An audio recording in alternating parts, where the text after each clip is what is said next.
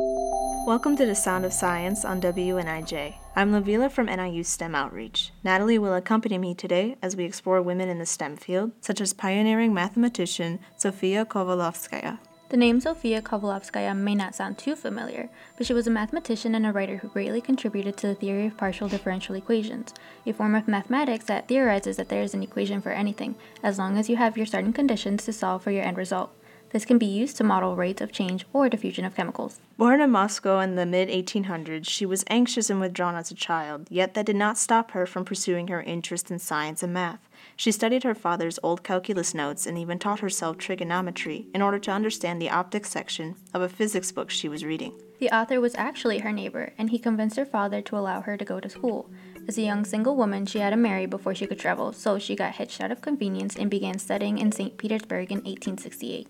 After years of hard work, she became the first woman in modern Europe to gain a doctorate in mathematics, the first woman to join the editorial board of a scientific journal, the first woman to be appointed professor of mathematics, and the first woman to be elected a corresponding member of the Russian Academy of Sciences. She authored papers on partial differential equations on Saturn's rings and on elliptic integrals. Her contributions to the field won her valuable recognition within the European mathematical community.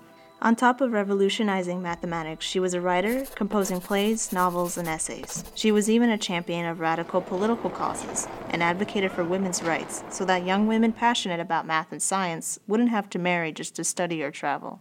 Dr. Kovalevskaya uh, once said, It seems to me that the poet has only to perceive what which others do not perceive, to look deeper than others look, and the mathematician must do the same thing.